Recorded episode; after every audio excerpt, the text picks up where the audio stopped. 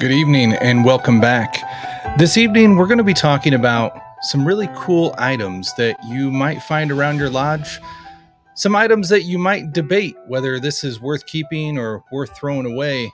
We're going to talk about some items that are trash or treasure.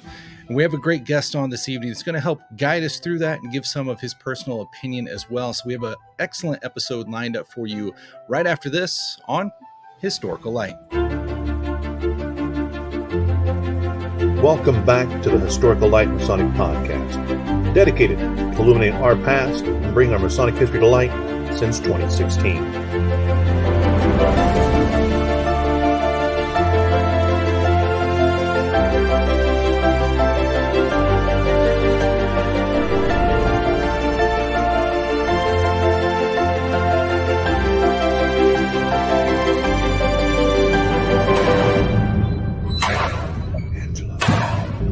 And now, enjoy the show. Good evening and welcome back to Historical Light, an independent Masonic show focused on the historical events and aspects within Freemasonry. I'm your host, Alex Powers, and we are stoked to have with us our Grand Secretary of Kansas, Most Worshipful Tracy Bloom. Brother, thank you so much for being with us this evening. Good to be here, and and uh, always enjoy the podcast, and I just wish I could make more. So. Not a problem at all. Yeah, it's stoked to have you here with us. And before we get into really the main part of the episode tonight, uh, we want to ask you just a couple questions, uh, just to get to know you before we kind of get into uh, the main discussion. But first off, do you have family history prior to yourself in Masonry?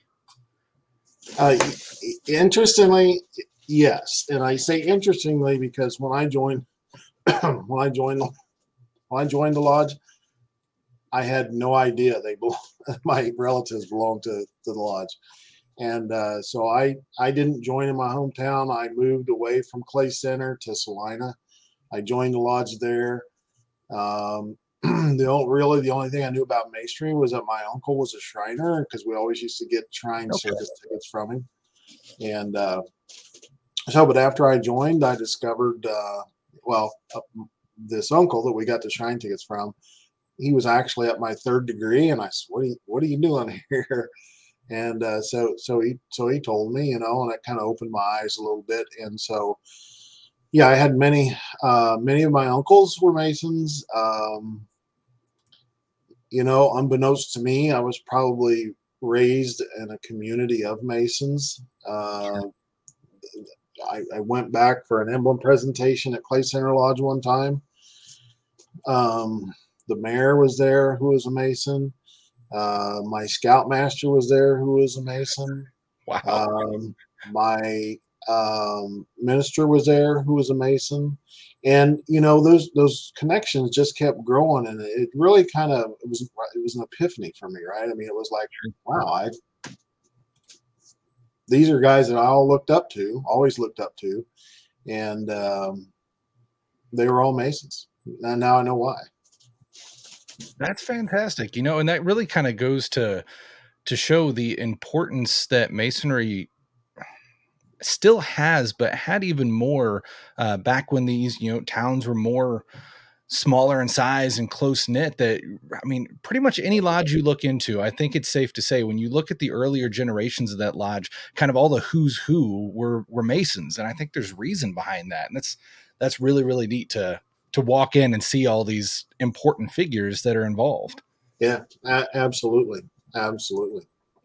You know, I mean, along those same lines, I've personally been to at least two master mason degrees um, where you know someone I knew would sneak in and I didn't know that they knew the person being raised personally, but that person didn't know they were there. They wanted it to, you know, be secret for a certain time during the degree that they, you know, uh, see them there. And that's like, oh my God, you're you're a Mason too.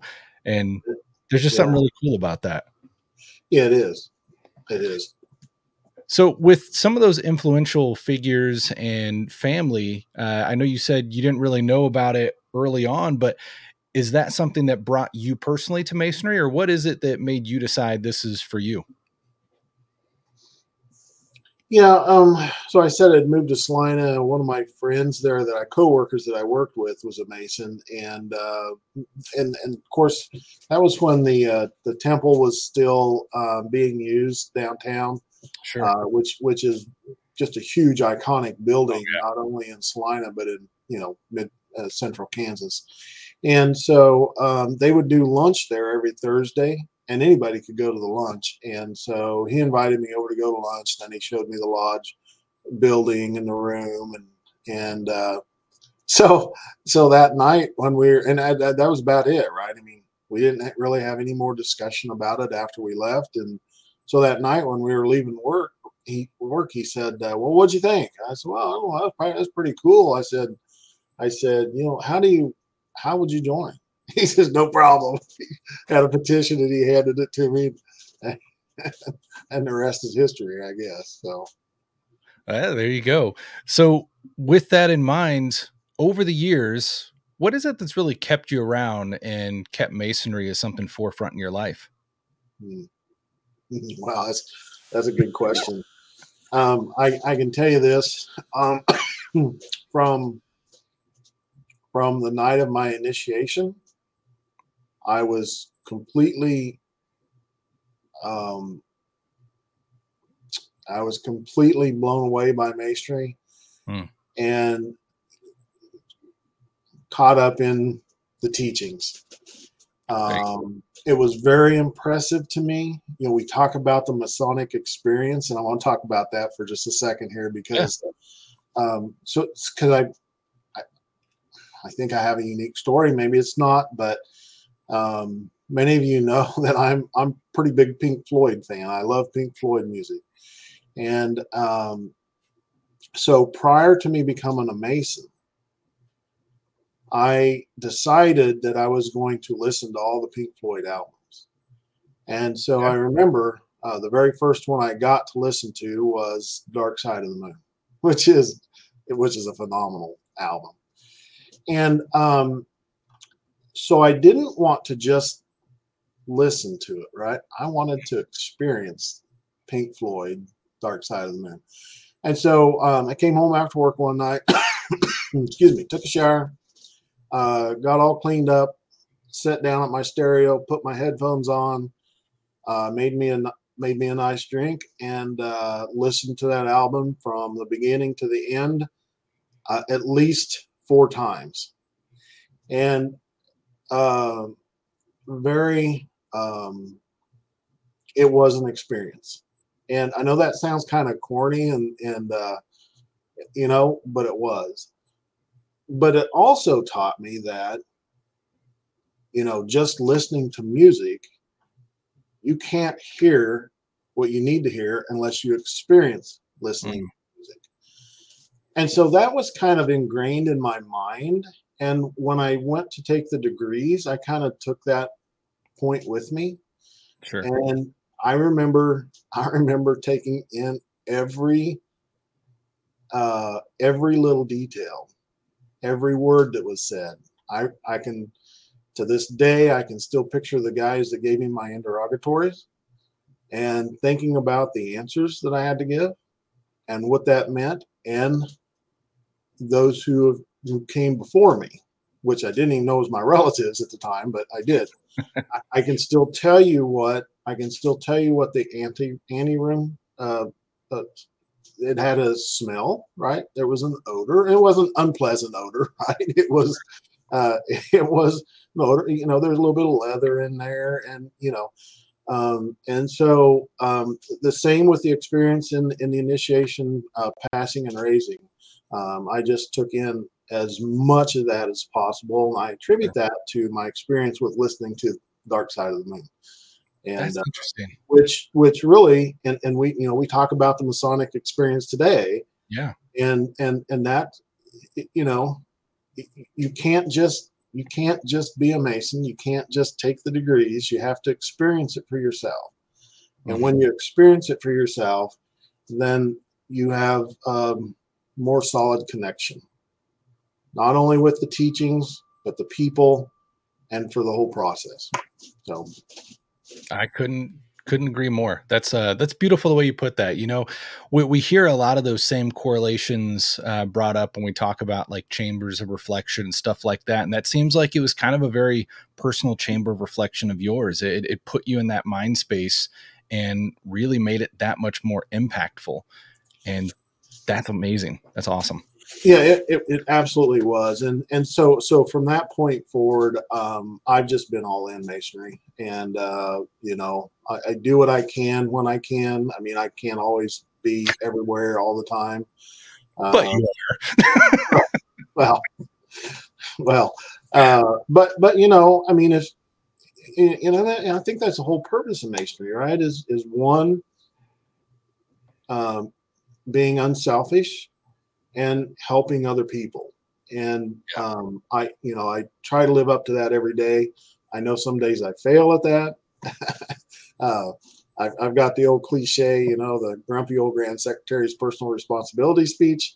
Uh, and, and, I've given that a time or two. Uh, I've given I've given it to myself a time or two. Trust yeah. me. Well, you know, I, I think uh, I think that's really important to remember because uh, not to talk bad on guys, but we have so many today that really I would say side more on the membership, and it's just I'm a Mason, and that's all there is to it. And there really is that realistic side that you know I can look at myself and say, there's days that I am not a good Mason. And there are days that I'm a great Mason, but the point is, you know, always envisioning that that rough ashlar to that smooth ashlar and just understanding that we're humans and today may not be as good as yesterday, but the point is we've got tomorrow and we're going to keep chipping away. And to understand that masonry is a way of life and not just a little plastic card in your wallet. So yep. that's that's really beautiful to hear. Um, I do got to throw you a little bit of props, uh, not just because you're the grand secretary, um, but we are truly lucky to have you in that spot. You're talking about you can't be everywhere at once, but we all know, uh, well, at least all of us in Kansas here know how hard you work and truly, truly appreciate everything you do because our jurisdiction wouldn't be able to run without all the labor you put in behind the scenes there. I, I appreciate that. And, and, and I really do. And I, I know I joke about it a lot, but, uh, you know, it, it is a labor of love. So, um, oh, I, yeah, 100%. Well, before we get into it, I want to thank everybody over on the Facebook side that's joining in. I'm seeing a few uh, on the YouTube side, and we're on Instagram for the first time tonight as well. Uh, we got Yvette on here, my wife, sharing it out. So thank you so much for that.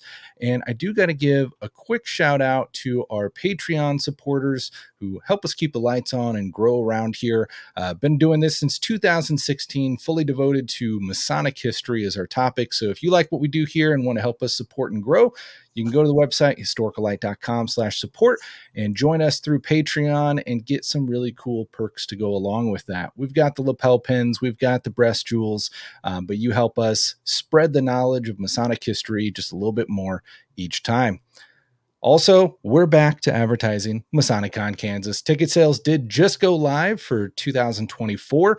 Uh, it's going to be in uh, July this year, July 27th, and we'll be back at Rosedale Lodge. It's going to be an amazing lineup. We haven't started announcing speaker names just yet, but it truly is an amazing lineup. I'm excited to get these guys to Kansas and uh, it's going to be a really, really fun event. You know, we've done this twice now, and each has been a learning experience. So it just keeps getting better and better.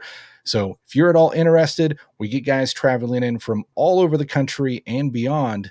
And you could join us too. Head on over to MasonicConKansas.com and uh, click on the tickets link and grab you a ticket for that event.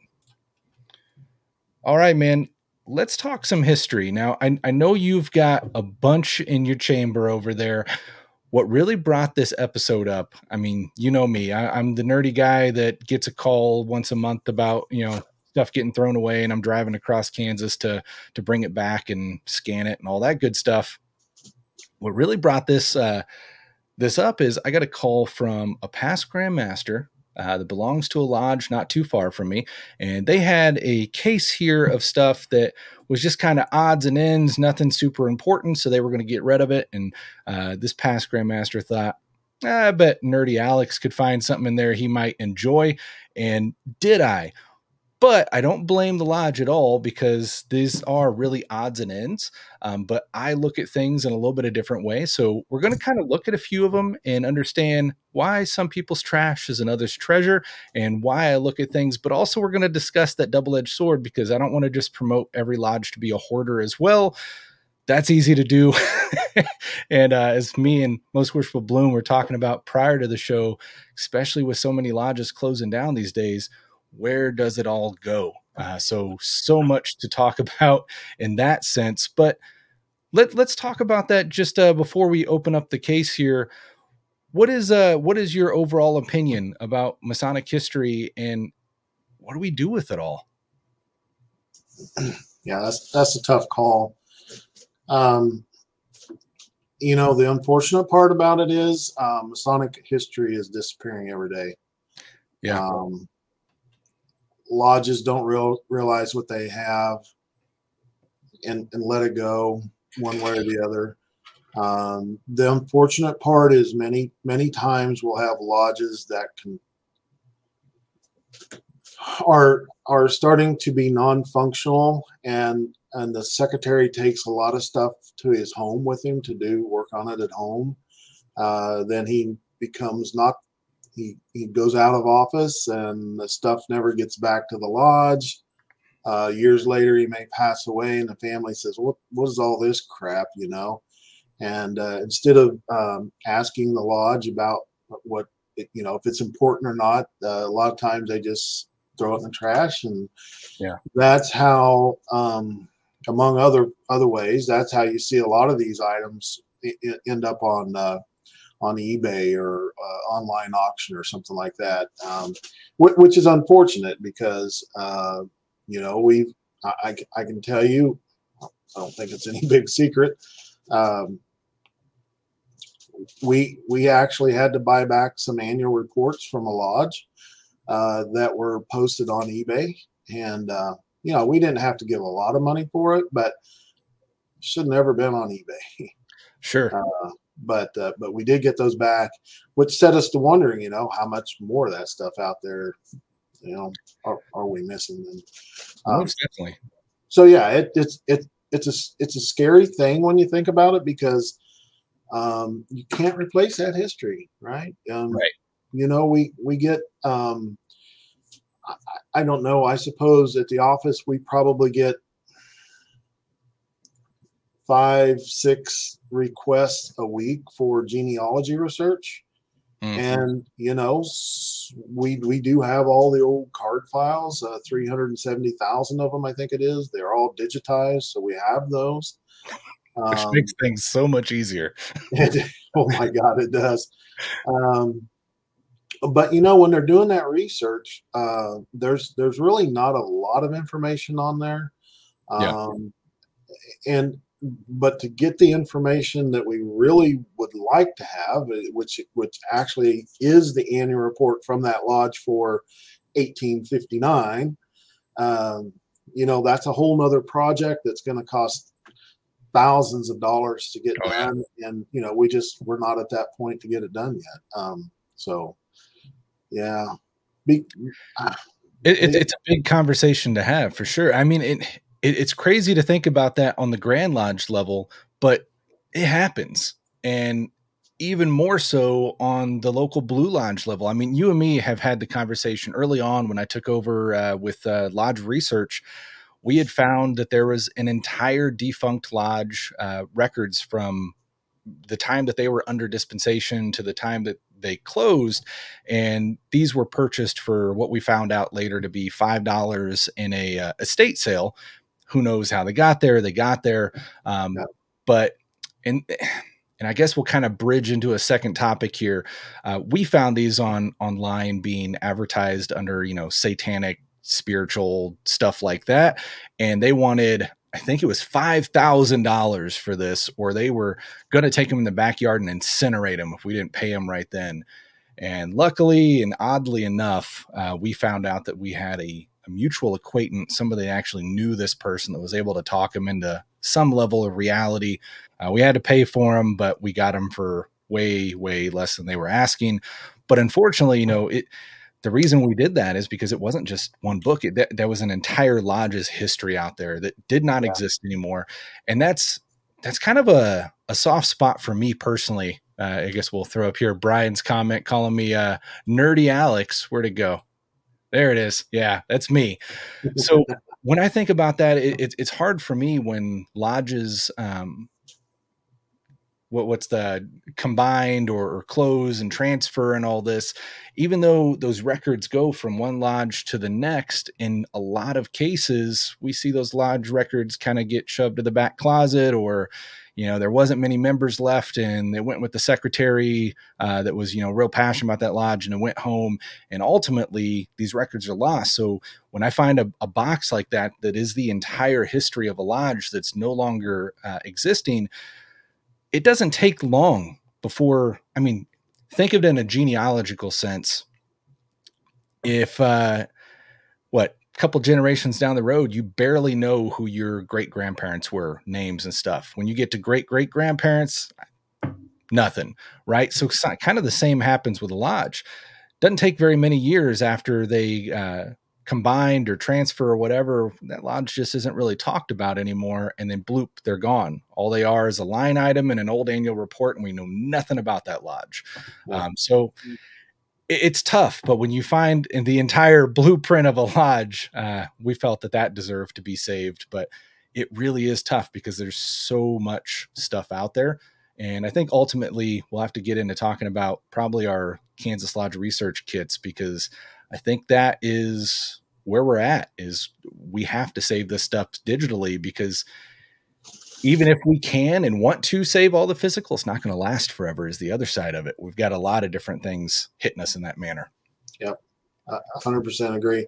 Uh, you know, one of the things that has come out of, uh, you know, when we do a consolidation of lodges, uh, one lodge goes away and moves into another. Uh, we, we are now putting in the edict of consolidation that the receiving lodge is to receive all the records from the other lodge and to get with uh, Kansas Lodge Research and Alex and get one of those archival kits and, and get not only the lodge that went away's documents archived, but the lodge that's remaining, get their information do- uh, digitized. So um, we're, we're, we're hoping that works. I'm, I'm not sure in reality if that is actually happening, but uh, we're shooting for that anyway.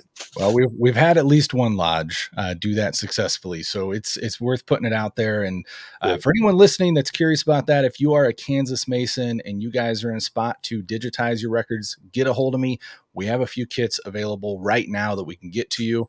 Uh, if you're in another jurisdiction and you think that sounds interesting, shoot us a message. We have personally helped a handful of jurisdictions now duplicate uh, the program that we're doing, and we don't know it all. This is a blueprint that we started from the ground up. Uh, we can grow together, and that's why we're excited to get other jurisdictions in this. Uh, is because for one, we can't do it all. We're struggling just to get our jurisdiction uh, digitized. Um, but as other jurisdictions get into this, we can learn together and make this program better and better with time going on. Uh, but now is the time because it is disappearing.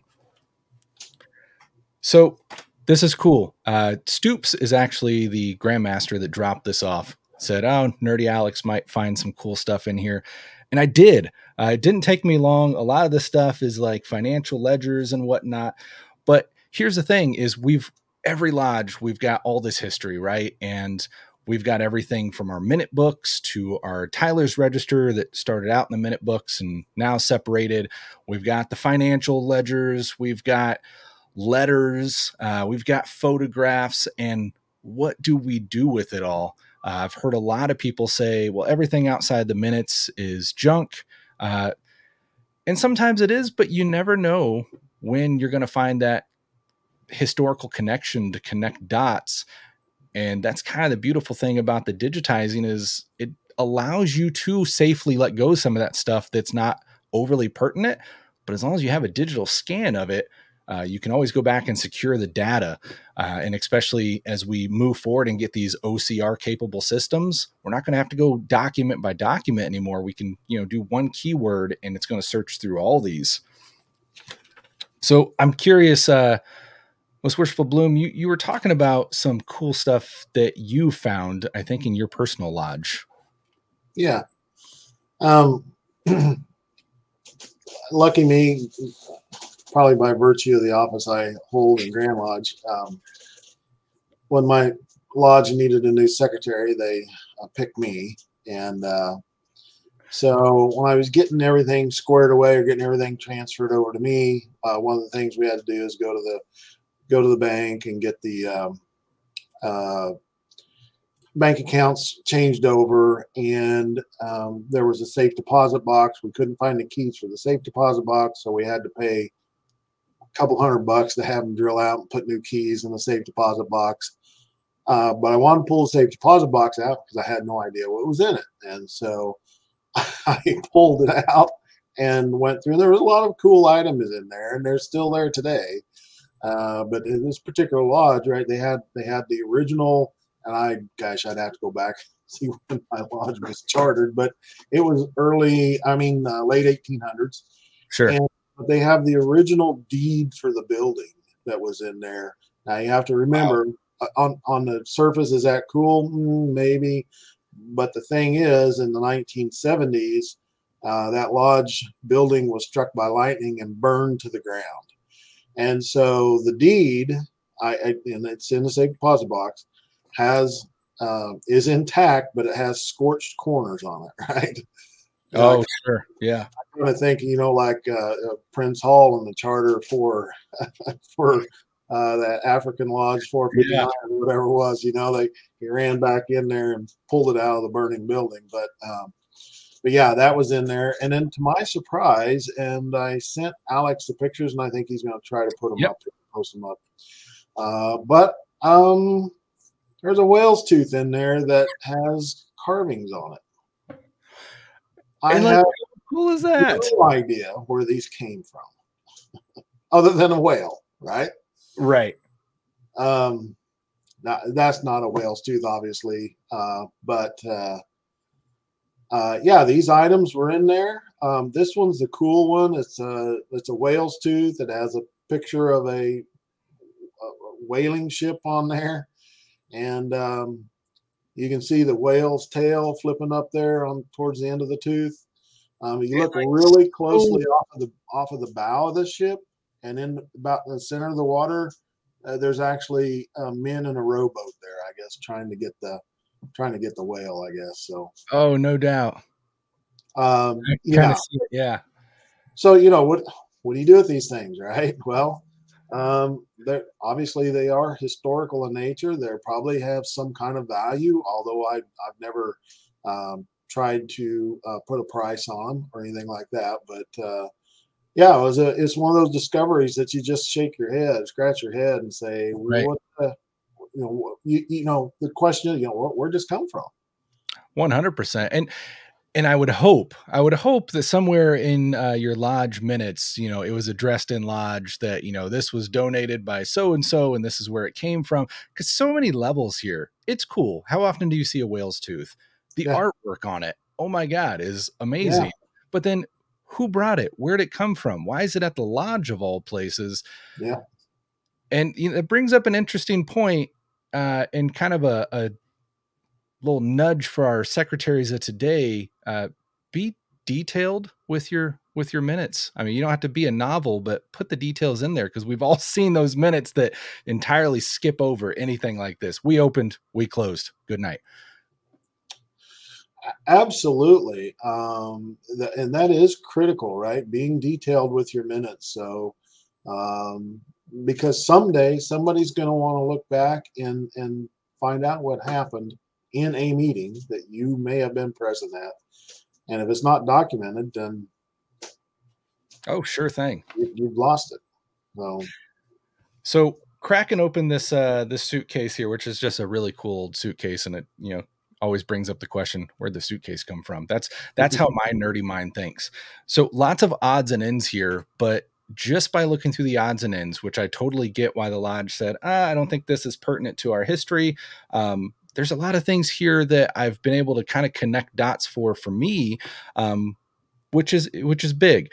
Some of you guys know we worked on the grand lodge of kansas uh, website and it's kind of neat because in the upper left hand corner of a website you you typically got the modern day logo Uh, well, to kind of embrace the historical side of it as well, kind of smack in the middle of that website's home screen, we ended up putting uh, an old Grand Lodge letterhead uh, that I just really liked the design of, and we had found it scanned in, I think, the annual proceedings at some point. And it wasn't wonderful quality. And I've been asked a few other times. I think they actually blew it up and put it on the uh, Masonic Foundation's trailer for the car, uh, and they were able to kind of reconstruct it. But in this box, we found one of the original prints that has the clearest version of that letterhead that I've ever seen. Little items like this is huge because we don't have that clear version. And this is on original paper coming back from uh, the Grand Secretary Albert K. Wilson at the time. And just so cool. So, this is stamped 1907, the clearest image of that particular uh, header that I've ever seen. Uh, they also have in here, and this is just neat, nothing especially pertinent to Kansas. Uh, this actually came out of Ohio, but it puts you back and kind of connects you with history. Old Regalia magazine. And you kind of go through here and see masonry in the times, the uh, the uh, aprons and the lodge officer regalia that you could order in the time. They even have the uh, the get ups for the various degrees. And one thing we had talked about here, well, there you go. You got your old uh, minute books for sale, and of course some degree rituals. We've got the the uh, the lecture charts on here, which is really neat because we had an episode a while back with uh, brother Chad Kopinski from Ohio, and he was talking really, really heavily on these exact degree charts, uh, the pull down style, and just uh, let's see. There we go. The old pull down style, which is hard, really hard to find anymore. And we do find them, they're not in great condition. It's it's cool to look back in time there and see, man, here's a catalog you could order that sucker out of. Here's one uh here's one for you, most worshipful. Back in the day, they took this stuff really seriously. An entire warning about a brother that uh, committed an offense and they oh, sent wow. that out across the entire jurisdiction, not only telling uh, the name, but the actual description stands five feet seven, weighs about 150 pounds. Wow. oh, wow. That's interesting. Warning. We don't see that too much anymore. Is that from his lodge? Uh, this came from the Grand Lodge and went oh. across the jurisdiction. It's uh, signed by Albert Wilson once again. Uh, wow. This was sent out March 14th, 1906. And uh, let's see. This is a brother that belonged to Emporia Lodge, and Emporia was trying to find him because of something he did. Uh, oh. So they were putting out a bit of a search across the state, saying if anyone sees this guy, we need to catch him. a, a Masonic uh, APB. exactly right. You know, here's another cool one that I don't know obviously this is probably a little bit more modern. I don't know what year it's from, uh, but it belonged to a brother Lindsay Parker, and we I'm guessing secretary, but we've got his uh, signature stamp. That's kind of cool. You don't see those every day.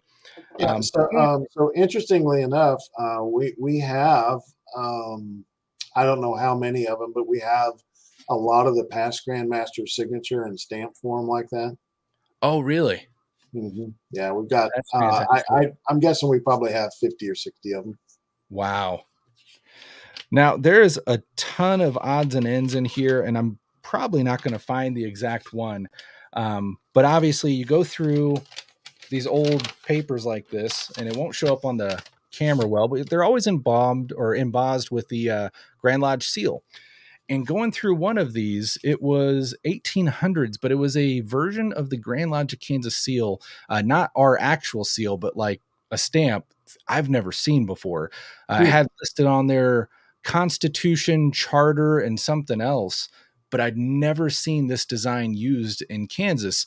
Mm. And it was really neat because it kind of gives a glimpse back in the time of you know, how masonry was you know done on the business side of things and you know different stamps and seals. And we you and i were talking just the other day about a uh, uh, a lapel pin that someone had sent you and we find found connections with it that it was uh, you know being sold through uh, mccoy. It was at one point in our collection but we have so many of these uh, you know grandmasters coins and pins and stuff that were released through the year. Unfortunately, we just don't have record of exactly what was released. Uh, so right. it's always cool to to find those various items. Yeah, yeah. An interesting story about that. And that was the, the, the COVID year, right?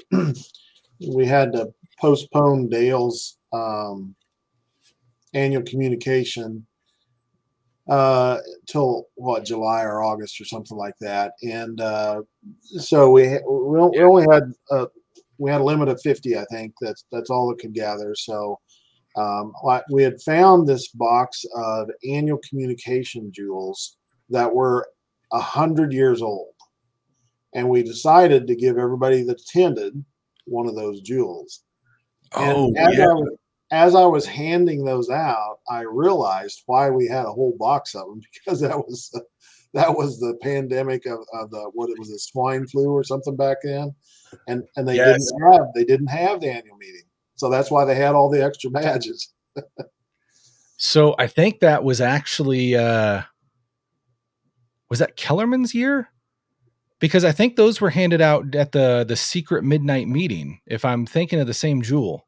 Um, I think those were a jewel uh, commemorating the Grand Lodge building at Kelman. Okay. So you brought up when you mentioned the swine flu, you brought up a memory that actually happened live on the show uh, because at that secret midnight meeting there was the jewel given out and then there was also books given out that were still sealed in the original paper binding with the twine uh, oh yeah and being me, I mean, it was it was perfect. It was still sealed. I had the twi- I couldn't open it. I'm like, there's no way. I didn't examine. I mean, I had an idea of what the book was, but had no idea the contents inside. Well, Kellerman had the exact same book from that year. He hadn't opened it as well, and he said, "You know what? We need to open it. We need to see what's in there. You keep yours closed. I'll give you mine. You open it live on the show." Not even thinking it was from that time when you know the flu and who knows if that had anything to do with it.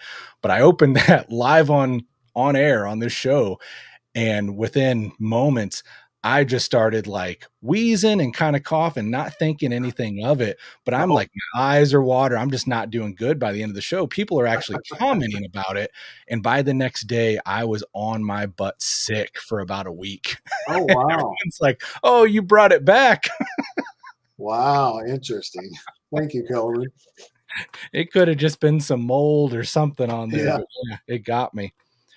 Now, here's also a cool one. Uh, this was tucked in here, and we we uh, know, especially back in the day when uh, brothers of our lodge pass away, uh, there was always kind of a proclamation made. It was often uh, published in the local newspaper, but they made a big deal about it.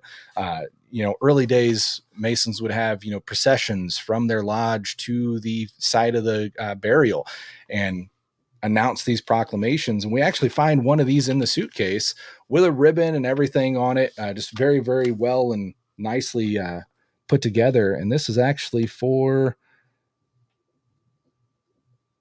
the members of Doric Lodge. So this would have been a defunct lodge that probably uh, merged in with them at some point, but this is dated December 28th, 1912.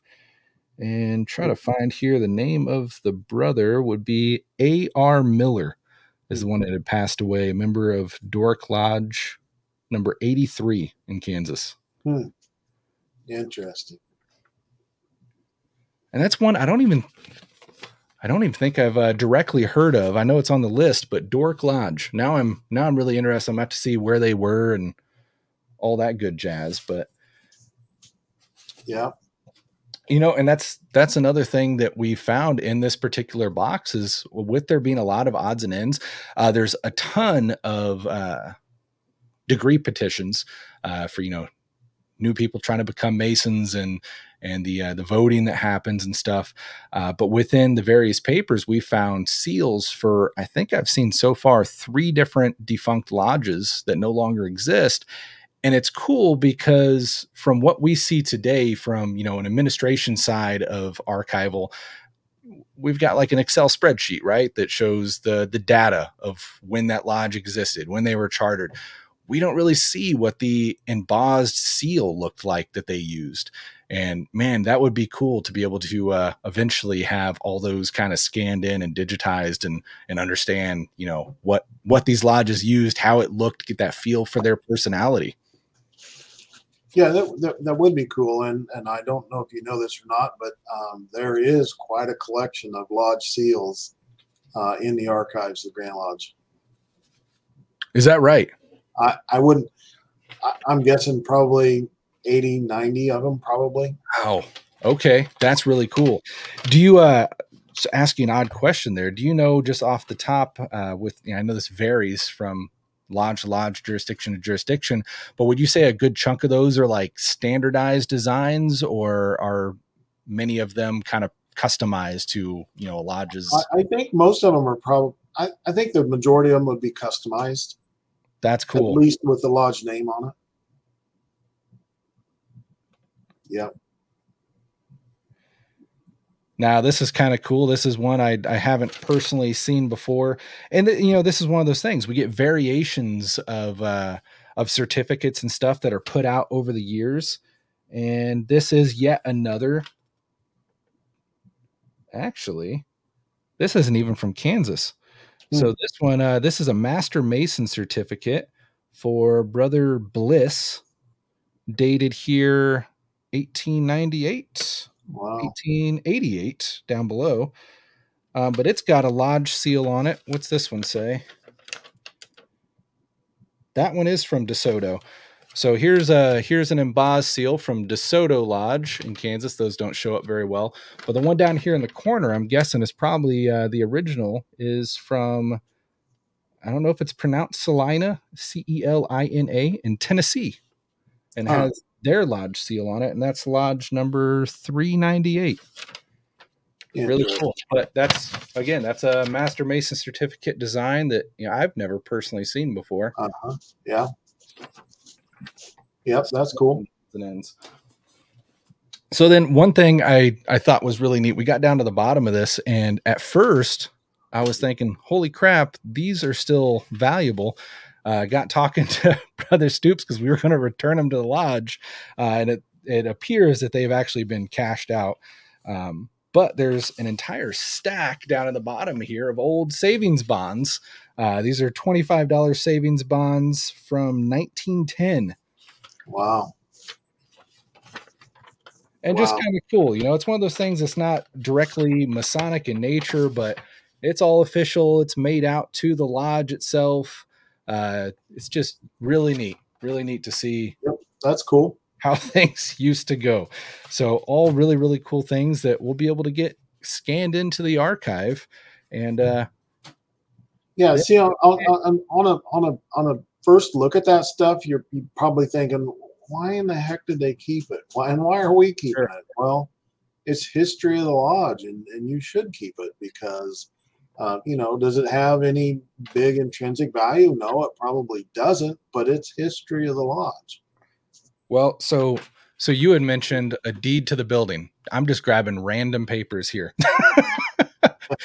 1890, the deed to DeSoto Lodge. That's cool. so again, like what is what what does this have to do today? And that is a very personalized question uh, because some people are going to see it as more valuable than others. Others aren't going to see the value in it versus like lodge minutes and that's totally ju- uh, justifiable. It, it is 100% a double edged sword conversation uh, because we can keep every little nook and cranny and piece of paper that comes by us and we just become hoarders. Um, Yeah. But in today's world, and I think that's important to emphasize that up until this point, we've got to realize that there was a missed generation because up until this point, the mission with archival, with our history, was just to get it, get it in one safe space. And that's why we saw such a push there for a long time with like the Grand Lodge. Uh, they issued out duplicates of the charters and wanted the original charters back. Uh, and a lot of, you know, the history and stuff went to the Grand Lodge because they built brick buildings and they declared that to be fireproof. It was the most fireproof in the time. And that was the extent of archival. Get it where we think it's secure and history safe. Well, now we get 100 years down the road and it's like, well, there's tornadoes, there's fires still, there's water damage, and the paper's falling apart. We got book mites, we got this, we got that.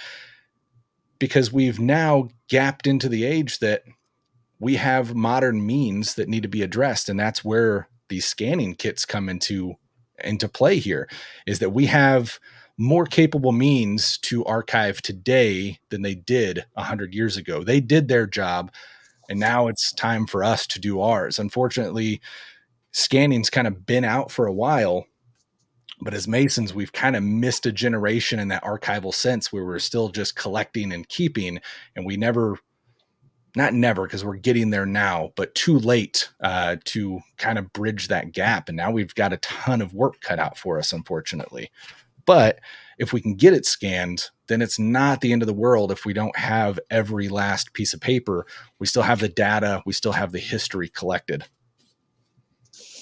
Yep.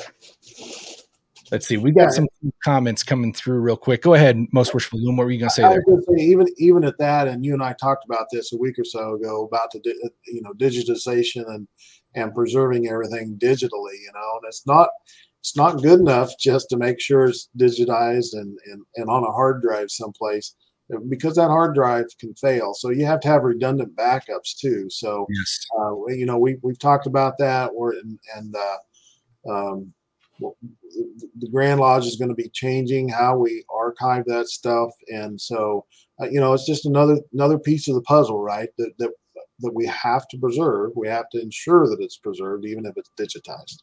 Yes. 100% you know I, I do websites for a living right and uh, we we build some really cool websites but we had a, a client uh, about a week and a half ago called up they got their website entirely wiped right? Oh, well everything there in the sense was like our scanned records. It's all digitized. It's it's on a server somewhere. We've got security in place but things happen just like fires mm. happen and so forth. And the nice thing about that is we don't have to copy stuff. We don't have to rewrite stuff. It is so easy to copy a digital file a million times over. You can you can have that stored in multiple places so much easier uh, than deeds to your building or something like that. Um, it's it's doable. We just have to think about it in a different means of today's world for sure. Let me see here. We've got a few comments coming through. We've got brother Dave Gillum on here saying that is so true. Digitize or digitizing is so important. We've got Brian's Masonic page saying, Alex, we digitized our entire membership from the first candidate away back in 1811 right through 2011 from the occasion of our 200th anniversary we also digitized our first minute book and treasurer's book from 1811 also. Uh, my mother lodge, let me expand that. My mother lodge being Houston St. Johnston. Sorry if I mispronounced that. 220 or 242 on the roll of the Grand Lodge of Scotland. Wow. 1811 Grand Lodge of Scotland. That is really, cool. really. Good job getting that digitized, brother. Uh, most worshipful Bob Talbot on here saying another great episode tonight. Thank you so much. And Tony Borum, past Grandmaster as well. Pandora's Box. You know, it kind of looks that way. There's some really, really cool stuff in there. Uh, and it's one of those items, you know, there's so many, hmm, kind of show you, there's so many uh, papers there. I'll never find exactly what I want to show you, but uh, there was actually trying to think uh, the year early 1900s, single digits, um, but it was uh, one of the earliest bylaws, and that's really cool.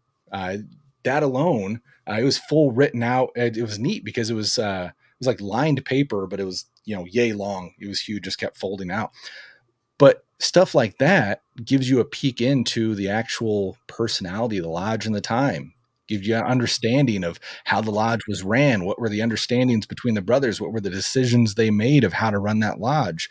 Little stuff like that really gives you a, uh, a glimpse into the past. It is kind of a physical time machine of sorts and can kind of give you an understanding of who the brothers were and like what it would be like to sit in lodge with them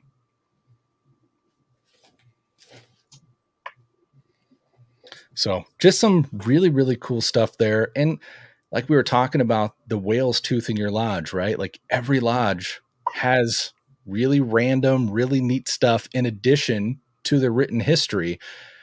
And there is that double edged sword factor of what happens to it all. So, question because, you know, you're the grand secretary, right?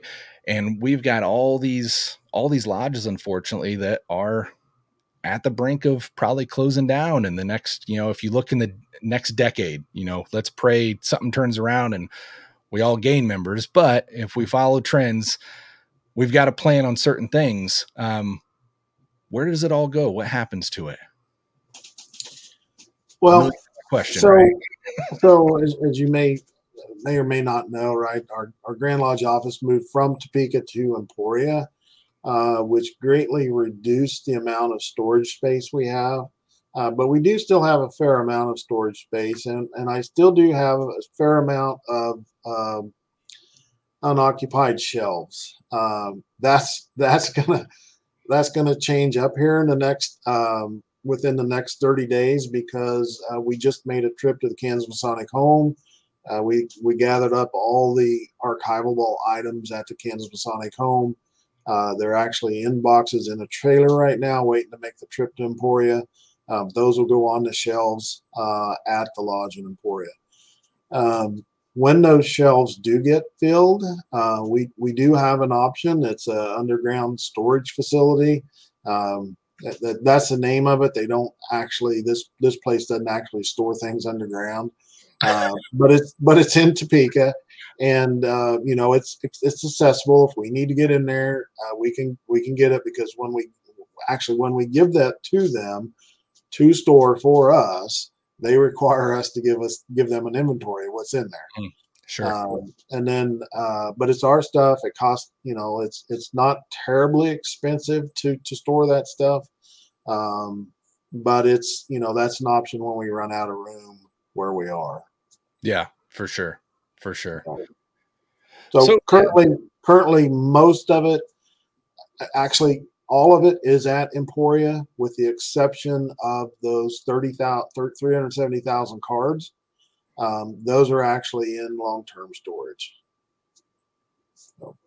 Man, and just to bring up and uh, give props uh, for getting all those digitized, that quite the undertaking, but so needed and has made research so much easier.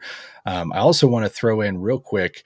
Uh, you had mentioned going through the Kansas Masonic Home recently, which I got to have the pleasure of coming out and joining you for that.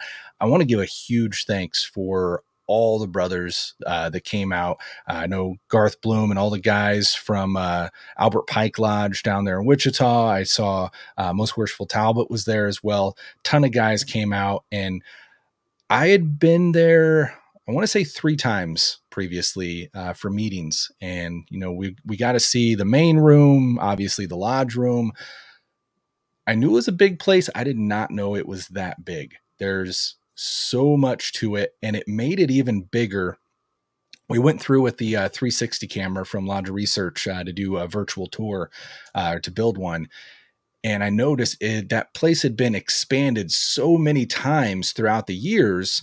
Um, but because of that, there wasn't like a solid second floor by any means. Like you've got stairways with little corridors here, and then another one over here, and another one over here, and there, it made the place massive. Uh, it's so many closets to look through, and I guarantee you there's stuff that we didn't even see.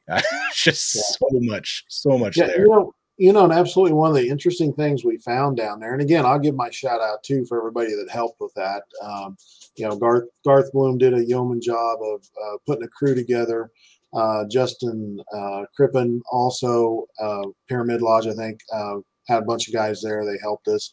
Uh, that made quick work of what we had to do, and that is greatly appreciated. Uh, but but one of the gems that we found down there, we didn't even know it existed. Right? Was there is there's a I believe it's a portrait of Albert K. Wilson. It's yes. a different pose than the others that I've seen of him, and it and it was done by the artist. His name is Stone, uh, who did the other portraits that are that hang, that hung in the Grand Lodge uh, building. Um, he also uh, has done portraits and uh, murals at the state capitol building. Um, so that was a that was a, a, pleasing surprise that we found there. Uh, I, we didn't even know it existed. Yeah, yeah. There there was so much stuff there. I mean, even back to records from the orphanage and stuff like that that you know just sat there dormant for so so long. Um, there was even you know just because we were going around trying to get shots for the virtual tour, uh, we got in one little corridor. It was over by the library. There was kind of a little back staircase that went up that I don't know what the uh, the original purpose was. I was uh, guessing maybe workers like sleeping quarters or something like that. It was almost like a small apartment up there. Uh, but there's three rooms that just looked like fairly modern stuff that had been thrown there and kind of like an attic space. And my wife, who was helping me, happened to open up one and found a case back behind it and it was filled with a whole bunch of records from Pyramid Lodge. It's just like that. Every every time you turn around, uh, man, here's there's a whole nother whole nother uh, general thing of history that could have been missed. So so much. Yeah, and we, and we almost missed that, right? I mean, dang. I, I, you know, I, and I think the new owners are are absolutely uh, willing. If they come come upon something, they'll let us know, and and uh, you know, that's fantastic. That's fa- well, it, it's fantastic. It's also fantastic uh, to know that uh, the facility is being reopened and is going to serve its uh, serve its purpose again and be brought back to the glory of it. So, 100% happy to see that.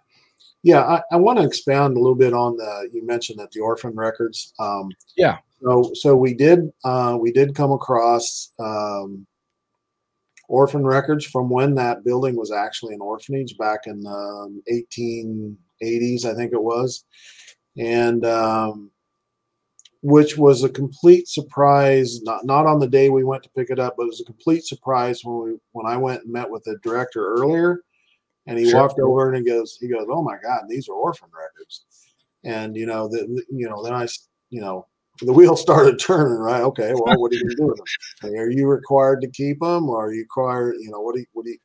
He says, no, we're not we're not going to keep them. Uh, and the new people that, that, that buy this, you know, they'll probably put it in storage for a year and then throw them away. And I said, oh my God, yeah. we can't do that. We can't do that. So we, we do have them. I, I have no idea how many orphan records there is, but there was a lot.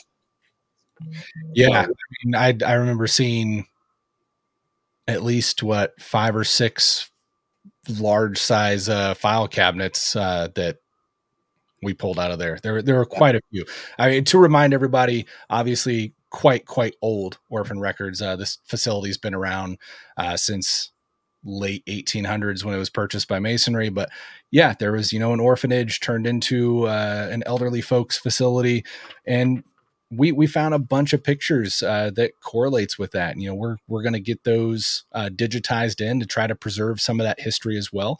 Um, but you know, most worshipful bloom, luckily, talking to them about those records, uh, felt that kind of brotherly bond and responsibility that you know this is something important from our past, and it's not records that we can just allow to disappear. We, we've got some kind of tie to them. And just as you're saying that, I find uh, an old paper in this box with a picture of the Masonic home and some of the orphans. Oh, wow. Yeah. Wow, that's cool. Uh, two questions, real quick here uh, before we wrap up.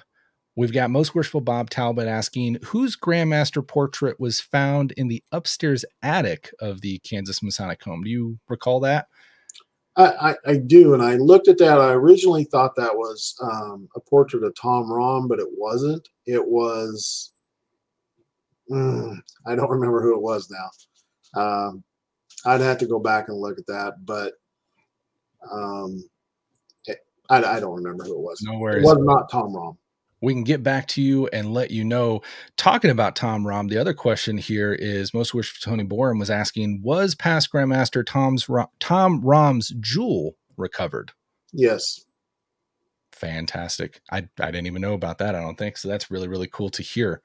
Yeah, that was that was that was actually secured over a year ago. So. Oh, there you go. Yeah. So just on that note, um, I, I, would encourage anyone to to look up the history on the Kansas Masonic Home. Such a a prideful history of Kansas Freemasonry, a beautiful facility, and I will butcher the dates trying to remember uh, the exact, and it deserves its own episode that we will do one day in the future when we get all the rightful information to really uh, present the history of it.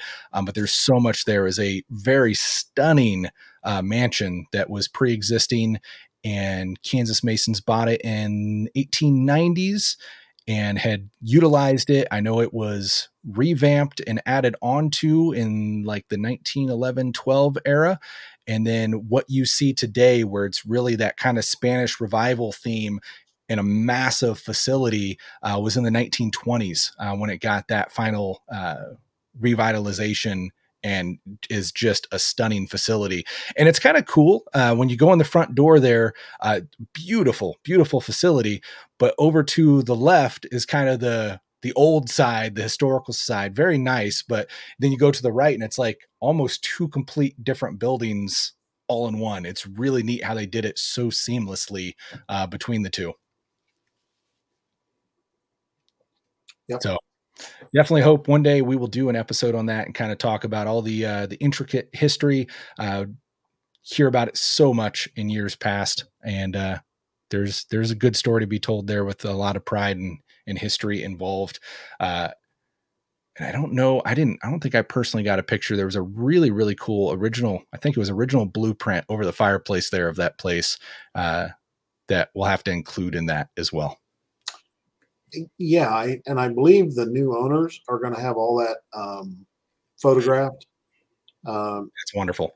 Even the history, uh, that that that hall that had all the history of the building. Yeah, yeah.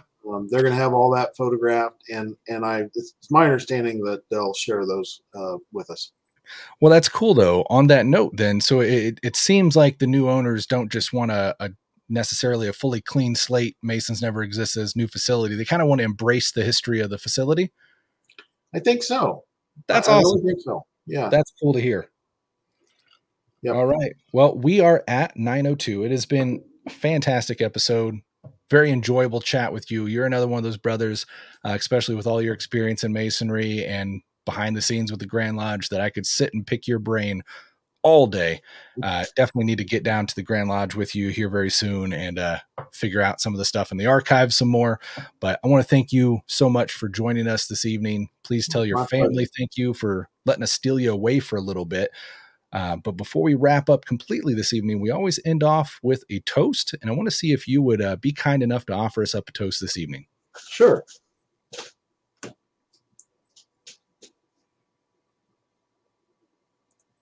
So um, this is just a generic one, right? So may the wind always be at your back.